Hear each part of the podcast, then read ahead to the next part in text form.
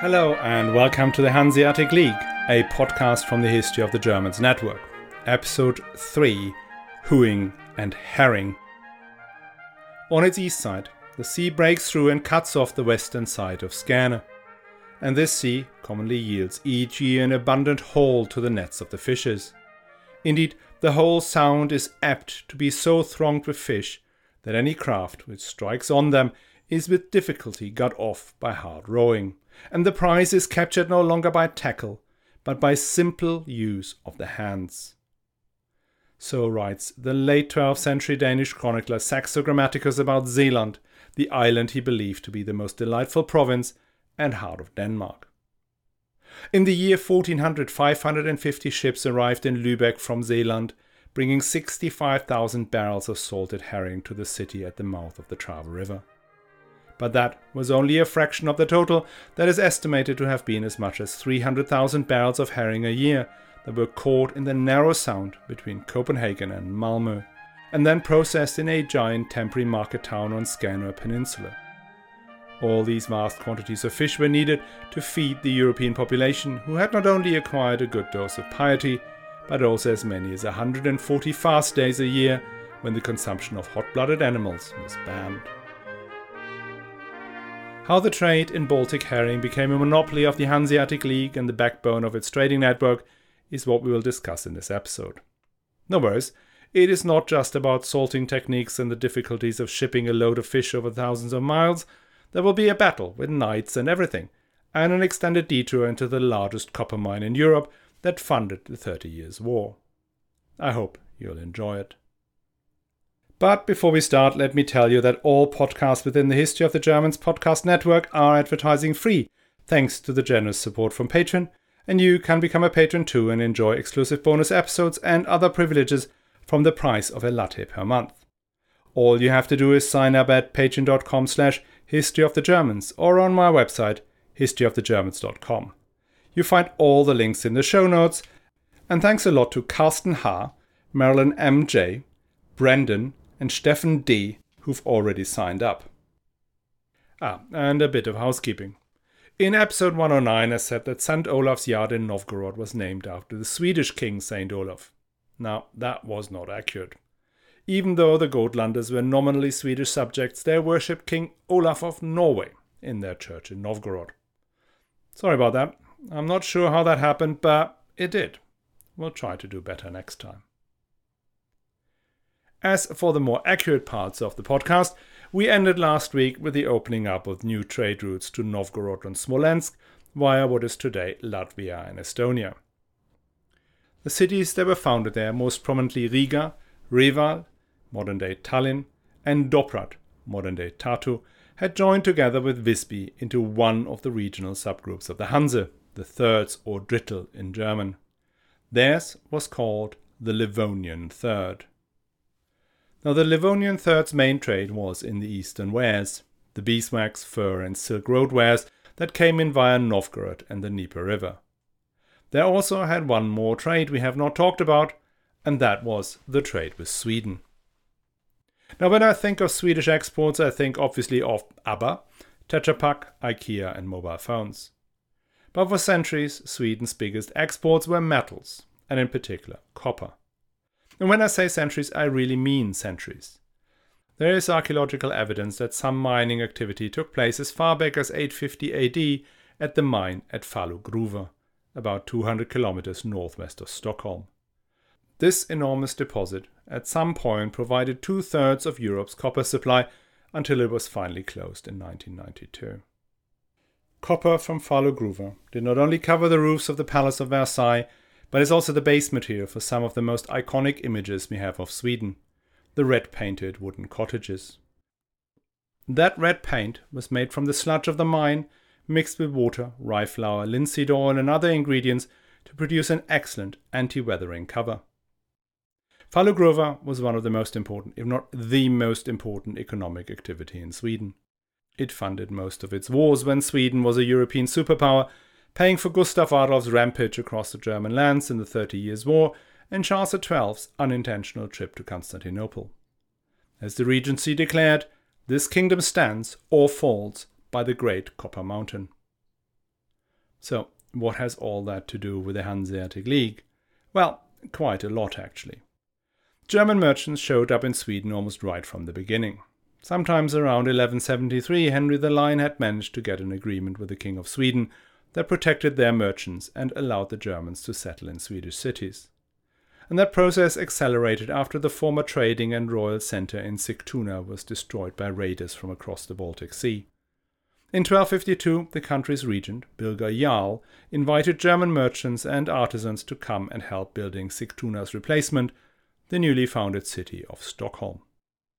Now, Stockholm never became entirely a city of foreign merchants like Riga or Tallinn, nor did Sweden get taken over by a German speaking ruling class as Latvia and Estonia had been. But the German population had a major and sometimes dominant position inside the major cities, in particular in Stockholm. They brought their customs and ideas about city governance to their new home. The Swedish language, too, has been heavily influenced by the Low German the Hanseatic merchants spoke. Many terms, in particular those relating to artisan products, trading, and politics, have their roots in Lower German. Whether the German influence on the Swedish language was indeed as significant as that of Norman French on the English language, I'm not entirely convinced. But if any of you is a Swedish linguist, I would love to hear what you think. These Germans, who came to Sweden, were initially attracted by the opportunity to export agricultural products, in particular butter, as well as furs. But when our intrepid Hanse merchants got wind of this mountain of copper out there in the wilderness, they realized they had accidentally hit on the jackpot. Though the mining in Falu had begun in the 9th century, it wasn't a particularly professional operation. Most of the miners were farmers in their day job and went down to look for copper in their spare time. The Lübeck merchants, on the other hand, knew about the most professional mining operation in Northern Europe, the great silver mine in Goslar. And there they recruited mining professionals to come up to Falu and develop this abundantly large deposit. Like the merchants in Stockholm, the miners from Goslar brought with them their traditions and ways to organize things. They were free men with highly sought after skills, hence, they were given wide ranging privileges to elect their own representatives who negotiated their pay, who settled disputes within the community, and set standards for the safety and operation of mines. The mine hence functioned largely autonomous, just overseen by a royal official. Now, as for the ownership of the mine itself, that was split between Swedish nobles and the German merchants from Lübeck and Stockholm. In 1347, King Magnus visited the mine and felt a fundamental reorganization was needed. He laid out the respective rights and privileges of the mine owners and master miners, probably based on how things had supposed to work since the 13th century. Interestingly, this document keeps getting cited as the incorporation document of Stora Kopparsberg Bergsbolaget AB, a subsidiary of Stora Enso, one of Sweden's large industrial conglomerates. If true, it would make Stora Enso indeed the oldest joint stock company in the world. And whilst the New York Times and Al Gore are pushing the story, many historians are doubtful of that notion, given that the mine owners and master miners were a long way from pooling their resources, and in the latter's case, an even longer way from lounging about and drawing dividends. What is, however, not much in dispute is that until the late Middle Ages, Lübeck merchants dominated the copper export business out of Sweden. Even the German merchants in Stockholm struggled to get a look into that one. We know that between 1368 and 1370, just nine Lübeck merchants accounted for 60% of the copper exports from Sweden, a level of concentration most unusual in the Hanseatic League. Now, apart from copper, iron ore was another important Swedish export, though we're still a long way from the days when Sweden was one of the largest sources of iron ore in Europe, in particular for the Ruhr while Sweden was cursed into selling its most valuable resource via Lübeck, and only via Lübeck, their neighbours to the west, the Danes, too found themselves cornered by the aggressive Hanseatic merchants for their most valuable commodity, the humble herring. Today, we eat very little herring, which is a shame, since this oily fish can be absolutely delicious. But it isn't just its taste that made it the Middle Ages' favourite fish herring have a number of great advantages. The first one is that they often move in large schools, as solitary herring are getting quickly confused and lost. The name herring may go back to the old High German word herri, meaning lots or many. All you need is finding a place where there is a school of herring that passes regularly and you can catch them on an industrial scale. And herring are exceptionally good at reproducing. A female herring lays 30,000 eggs on average that she lets drop to the bottom of the spawning grounds, after which the male herring release a cloud of milt over the same area. Whoever said romance is dead? What is particularly helpful is that different herring populations spawn at different times so that there is less seasonality with these fish. And finally, herring tend to return back to the spawning grounds where they have been conceived, going down that same route every year. In the Middle Ages, Baltic herring would spawn somewhere in the Baltic Sea, we do not know exactly where, and then move out into the North Sea, from where they would return between July and September. Now, if you've been good at geography, or can find an atlas, take a look at the connection between the North Sea and the Baltic. Yep, right across that entrance into the Baltic lay two massive islands, Fyn, Funen, and Zealand. There is a way through, but the navigationally challenged herring tend to go through the straighter gap called the Øresund, which is just 4 kilometers wide at its narrowest point. And that is where every summer millions of herring pass through, making good old Saxo Grammaticus claim that you would get your boat stuck if you tried rowing across. And another great advantage of the humble herring is that it's very oily. That means it's easy to preserve. It can be pickled as much as smoked as kippers, or simply salted. There we are. A near inexhaustible supply of fish, caught in a geographical net laid out cunningly by Slartibartfast and ready to be salted, pickled, smoked, or otherwise cured for its long journey across Europe. A Europe where there are 140 days a year where the consumption of warm blooded animals was forbidden. And since not everyone fancies alligator, lizard, puffin, or weirdly beaver, the majority of those who could afford animal protein opted for fish. That leaves one question Who will get all the money from the bonanza? Another look at the map gives you the answer, right?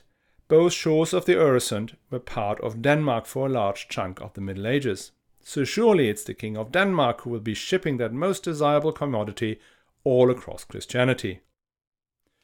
Well, we know he didn't. But why was that? Now, one reason was often believed to have been the Battle of Bornhøved.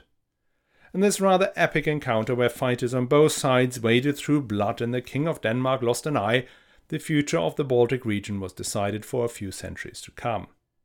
In that battle, King Valdemar II of Denmark, son of Valdemar the Victorious, faced the Counts of Holstein and Schwerin, the Dukes of Saxony and Mecklenburg, the Bishop of Bremen, and troops from Lübeck and Hamburg. On Valdemar's side was Otto the Child, grandson of Henry the Lion, and not many others.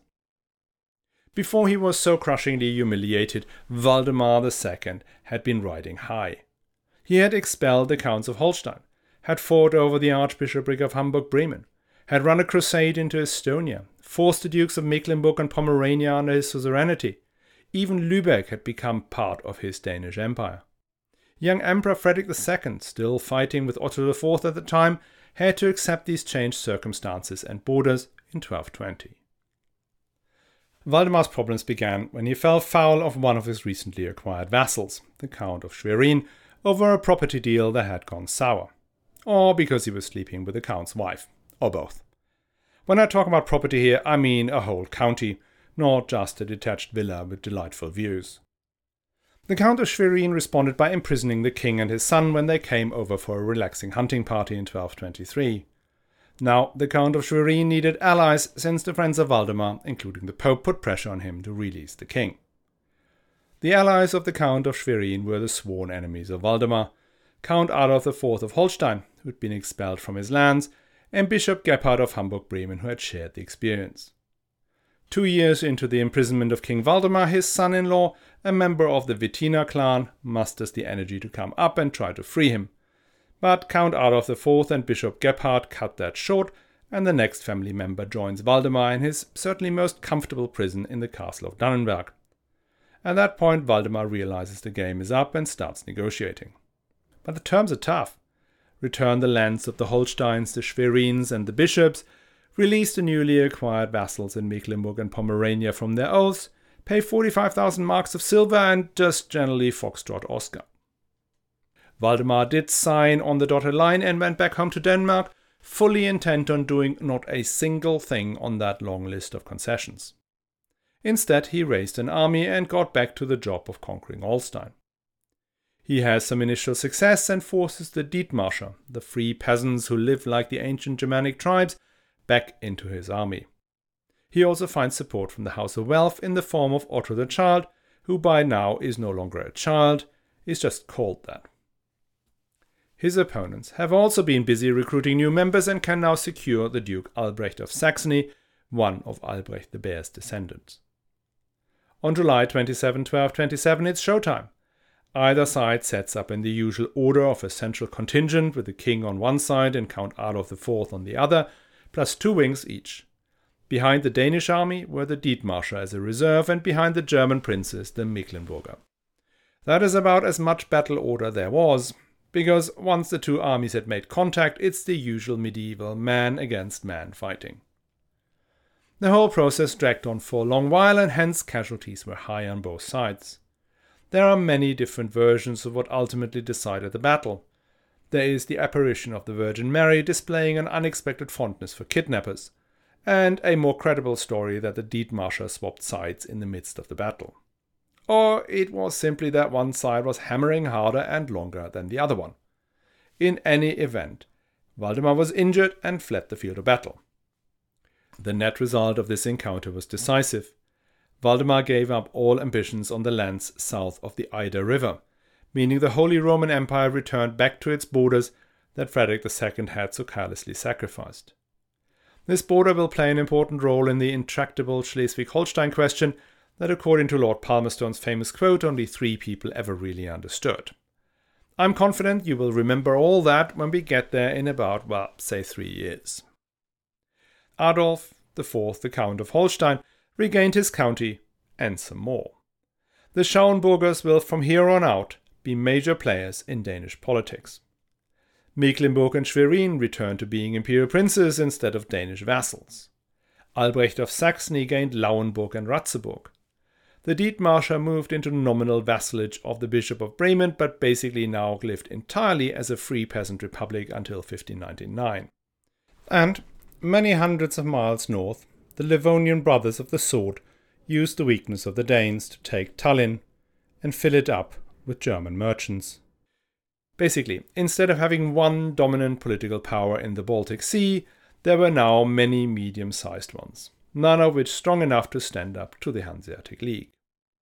And Lübeck? Lübeck gets extended privileges as a free imperial city, making it entirely independent of any of the neighboring powers and in the traditional telling, the augmentation of Lübeck and the fall of the King of Denmark allowed the Hanse merchants to grab hold of the herring trade in Scania. But that's not quite true. I mean, yes, a week in Denmark is a good thing for the merchants, but as it happened, King Valdemar had been a great sponsor of Lübeck and had invited them to come to Scania to trade herring long before his defeat in 1227.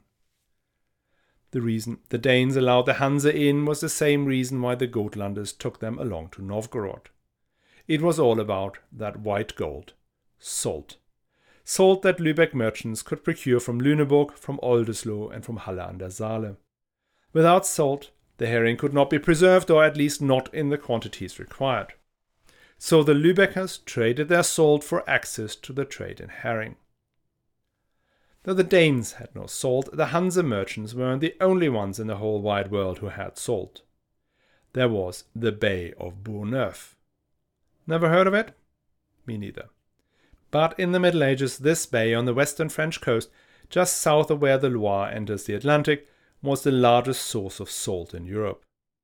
The bay used to be significantly larger than it is today because the vast salt fields, where they evaporated the water and collected the valuable white crystals, had shifted the coastline 20 kilometers westward.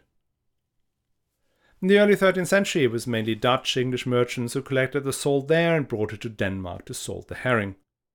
They then took the barrels of salted herring back to England or Holland for onward distribution. Now, in the absence of their own salt, the Danes' role in the herring business was limited to catching the actual fish and to organize the trade. In the Middle Ages, commerce went either through major trading centers where merchants would live all year round, like, say, Venice or Constantinople, or it would happen on fairs where merchants from all over would get together on specific dates to exchange wares. Whether it was organized as fairs or as permanent establishments was a question of whether there was enough trading volume in a place all year round. The most important fairs in the early Middle Ages were those of Champagne in France. These were six annual get togethers of merchants from Flanders, Italy, Spain, Germany that took place in four cities Troyes, Provins, Bar sur Aube, and Lagny each lasting about six weeks. The advantage of the fair was that it concentrated demand and supply by artificially constraining the time trading could happen. It is a bit like stock exchanges used to have limited trading hours so that everybody was compelled to bring their buy and sell orders in at the same time. The champagne fairs declined as the European economy grew and trade expanded. Once there was enough demand and supply to sustain trade flow throughout the year, they got bundled into one place, which for Northern Europe at the time was Flanders, in particular Bruges. Later that went on to Antwerp, then Amsterdam, and finally London. The fair that the Danish king set up on the small peninsula of Skanör Falsterbo was seasonal, less because of the lack of sufficient demand, but because of the seasonality of the supply. The herring only appeared between July and September. If you go to the Skanör Peninsula today, you are likely to come for the vast sandy beaches or to see the Falsterbo horse show. But these rather modest little towns had once been one of the most important economic centers in Europe. The fair was organized as follows. Each of the trading cities was given a specific area on that peninsula, a so called Witte, where they could process and sell the herring. On these enclosures, the merchants would establish wooden sheds or houses in which to process the herring and then store the supplies. The Witten of Lübeck and of Danzig Gdansk were the largest, each about 6 to 10 hectares, all filled with wooden buildings. As I said, catching the herring was largely reserved for Danish fishermen. They would lend their catch and the merchants would buy it off their boats and bring it to their factory. There, mostly Danish and German women would clean and then salt the fish, put them into barrels. Once that's done, the merchant might either sell his herring right there at the fair or have it shipped to their hometown. The amount of shipping that got into Skanör was truly astounding. Lübeck alone sent 550 ships annually, some quite small, but others able to take 400 barrels of herring down to the Trave River. In 1400, there were 900 registered herring importers from Lübeck. Estimates range from 200,000 to 300,000 barrels of herring getting shipped from Skanör when the place was at its peak. Lübeck accounted for 65,000 of them, so if we extrapolate from there, we're talking about literally thousands of ships going in and out of that place, a place that did not even have a real harbour, so that all these barrels had to be rolled down to the beach, put on a dinghy or small boat, and then transferred to a larger vessel. Such a massive congregation of merchants always meant that other things than herring would be traded as well. And since only some of the merchants came from the Baltic and others from Holland and England, each bringing different wares, the fair quickly became a major exchange for cloth, fur, beeswax, salt, spices, silk, butter, grain, and anything else the medieval mind desired, not just herring. Thousands of people came to work on the Witten, to salt the herring, to bring the fish ashore, to ship goods from land to shore. There would have been entertainment put on for all these people who stayed there for a few months, plays, jugglers, musicians, basically an enormous festival, one of Europe's greatest and most profitable parties. In all the revelry, there was something that irritated our Hanseatic merchants, and that was the presence of what they called the Umlandfahrer, the traders who came in from the North Sea, from Holland and England, to buy the herring and sell their cloth. And these guys also had access to the resource that we have seen sits at the heart of Hanseatic influence the salt.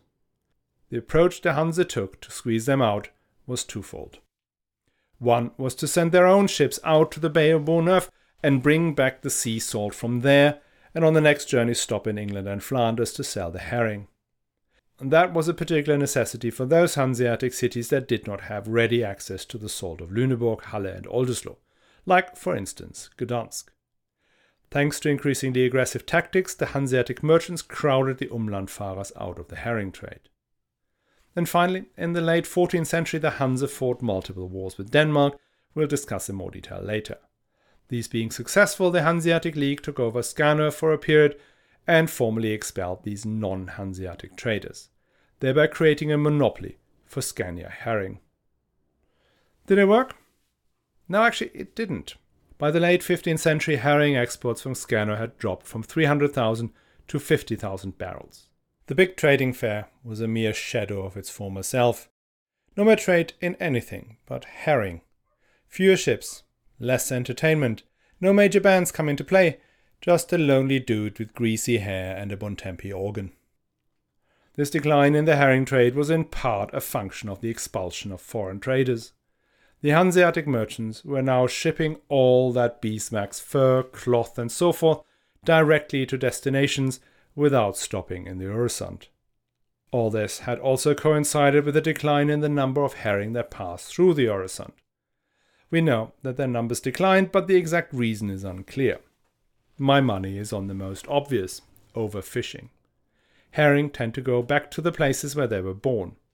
If one takes out a lot of herring who go back and forth into the Baltic, their North Sea cousins and competitors will take over their feeding grounds, leading to a gradual decline in the population.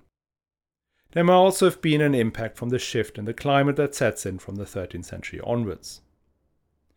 In any event, the Baltic herring supply gradually declined in the 15th century and was replaced by North Sea herring, caught by Dutch fishermen and distributed via the emerging Dutch trading centres of Amsterdam and Delft, etc.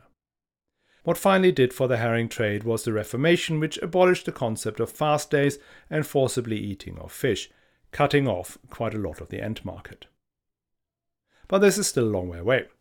Next week, we'll talk again about fish, but this time about dried cod, halibut, and hake from Norway. And we'll talk about grain, about the cities founded along the coast of Mecklenburg, Pomerania, and into the lands of the Teutonic Knights, and finally about how the Hanseatic League uses its economic muscle to make the Kontor of Bergen the monopoly in the trade of Norway's main export. I know I promised to do that last week, but I got waylaid by the story about the Swedish copper, which I think was worth it. Oh, wasn't it? You should know that this project is as much a journey of discovery for me as it is for you. I do usually know roughly what I will talk about in the next two, three weeks.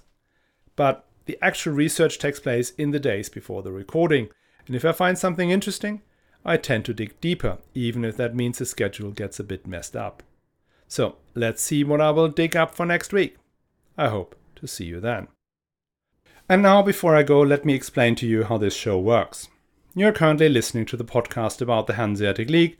All these episodes you get here are also available on the main feed under History of the Germans podcast. This episode is episode 111 of this main podcast. So, if you enjoy this show and you want to hear more, go over the History of the Germans podcast. We already covered the Ottonian Empire in episodes 1 to 21, the investiture contest in episodes 22 to 42, the reign of Frederick Barbarossa and his immediate predecessors in episode 43 to 66, the time of the civil wars between Welf and Hohenstaufen and the reign of Frederick II in episodes 70 to 94, and the history of the Great Stem Duchy of Saxony in the episodes 95 to 107. And as you have heard in the beginning, the history of the Germans and all its offshoots are funded entirely by the generosity of the patrons. So, if you feel it is worth supporting the effort, go to patreon.com slash History of the Germans, or to my website, historyofthegermans/support, and make either a one-time donation or sign up for a monthly or yearly contribution. If you do the latter, you get access to occasional bonus episodes, but mostly you are supporting the show. And if Patreon isn't for you, you can also support the show by helping raising its profile. The best way is to tell friends, family, strangers in the street, simply anyone that you love the show. You can do that face to face or on social media, and if you want to link to my content, I'm on Twitter under at Germans History and on Facebook under at HotGPod. All the links are in the show notes. And last but not least, the bibliography. For this episode, I again relied heavily on Philipp Dollinger, Die Hanse, definitely my go-to book for this season. Then Die Hanse, Lebenswirklichkeit und Mythos, herausgegeben von Jürgen Bracker, Volker Henn und Rainer Postel. Rolf Hammel-Kiesow, Die Hanse. And if you want to know about the story of the Swedish copper mine, have a look at the Falu Gruva website. or go to the UNESCO World Heritage site about Falu and look through the application for the inclusion on the World Heritage list, which gives a very detailed account of the mining activities here. And finally, I have to thank the Scandinavian History podcast, which helps me understanding the Danish, Swedish, and Norwegian perspective on these events. Links to all of these are be found in the show notes.